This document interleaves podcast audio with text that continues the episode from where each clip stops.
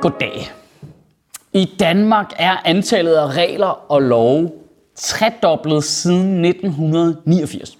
Dengang, da jeg var øh, 9 år gammel, øh, der udgjorde den danske lovgivning 7 millioner ord. Øh, I dag udgør den danske lovgivning 21 millioner ord. Og overraskende få af dem er fucking kommer totalt bag på mig.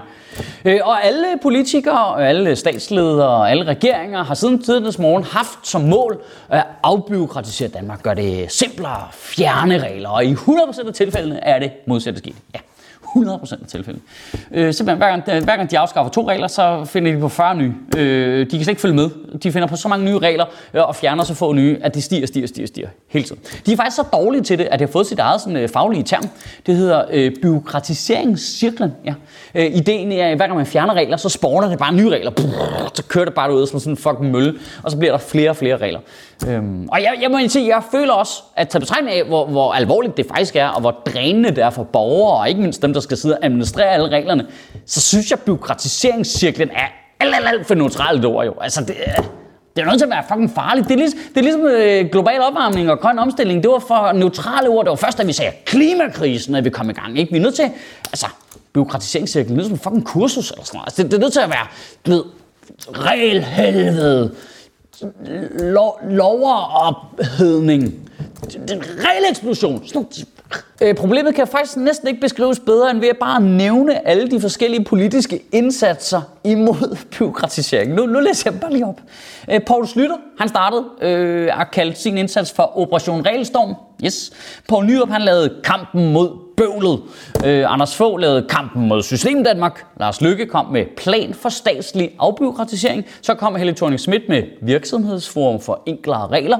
Lars Løkke kom så igen med færre regler, mindre byråkrati, og nu har Mette Frederiksen så fremlagt sin øh, frihedsreform her.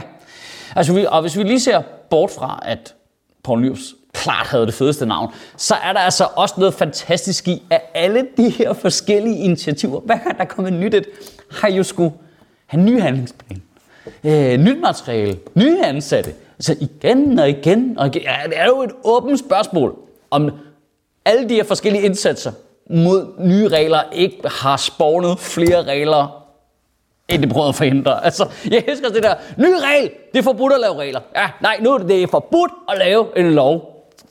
Husk lige at skrive den ned i loven. Fuck, fuck. Det er jo sådan en helt øh, Asterix i centraladministrationen Så skal du bruge at test 117 oppe på gang 1, sidste dør på højre hånd. Og så når du kommer derop, så har regeringen skiftet mellemtiden, så kommer du op. Ja, øh, er det her øh, kontoret for afbyråkratisering?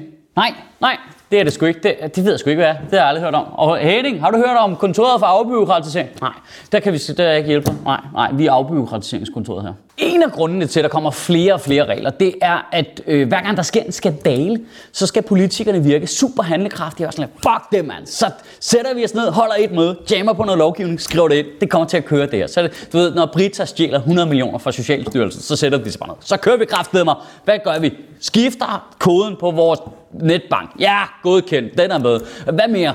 Øh, folk, der hedder Brita, må ikke arbejde i staten. Perfekt. Uh, hun er stadig med to T, skal det også gælde Brita med H, eller hvad? Ja, vi tager ingen chancer. Og Brit, og Birgitte, og Birte Gøje. Jeg fucking hader folk, der hedder Birte Gøje. De skal aldrig arbejde i staten. Og så gennemfører man øh, reglerne lynhurtigt, skriver dem ind i lovgivningen, og så er det en permanent del af den danske lovgivning. Og så bliver det bare ved sådan. Altså, der, der er ikke, det, det er måske også værd at tænke over det, at der er ikke et, et stykke lovgivning i Danmark, som er sådan et helstøbt stykke lovgivning, lavet af en gruppe mennesker, der har haft sådan overblikket over det hele. Det har startet som en lov, og så er der kommet en tilføjelse, med en tilføjelse, med en sædmodsigelse, med en tilføjelse, og så bliver det sådan en kæmpe fucking kludetæppe. Det er ikke til at finde ud af. I, ifølge Zetland er det nu nået til et niveau, hvor Finanstilsynet ikke længere tager ansvar for øh, de regler, der står på tilsynets øh, hjemmeside.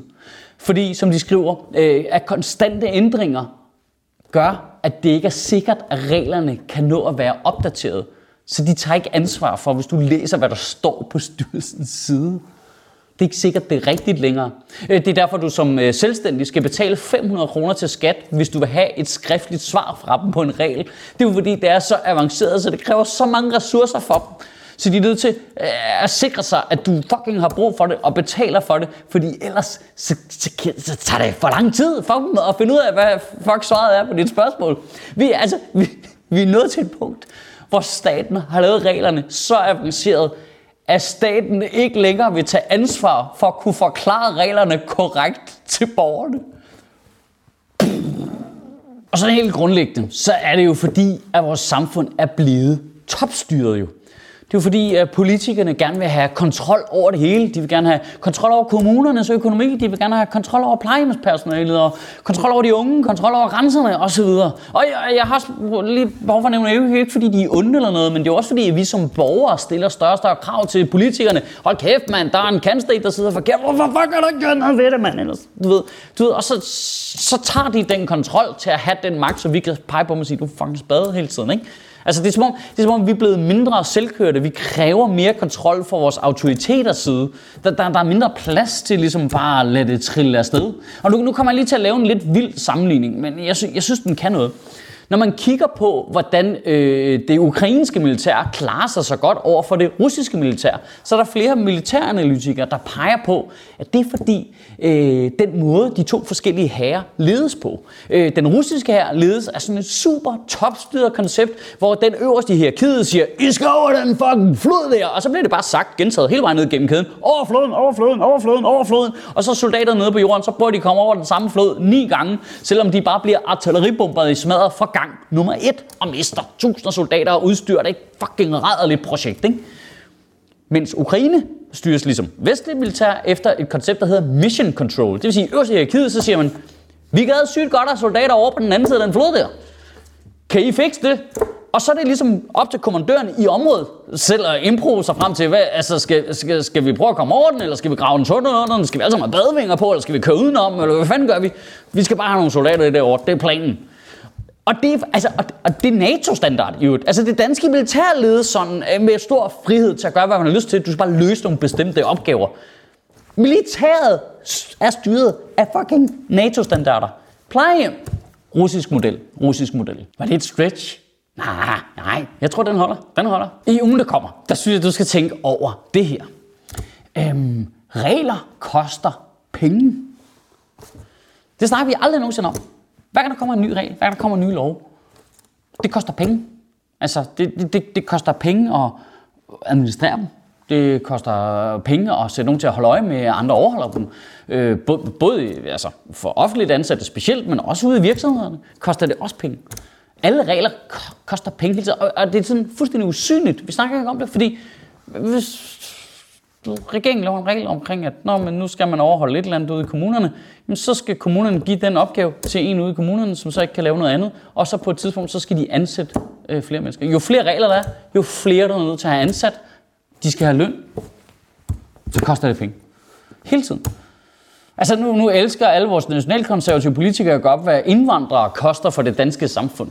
Men nu er udlændingelovgivningen måske nok en af de lovgivninger, der er eksploderet mest over de sidste 10 år. Og det kræver jo mange, mange, mange flere ansatte at administrere alle de nye regler.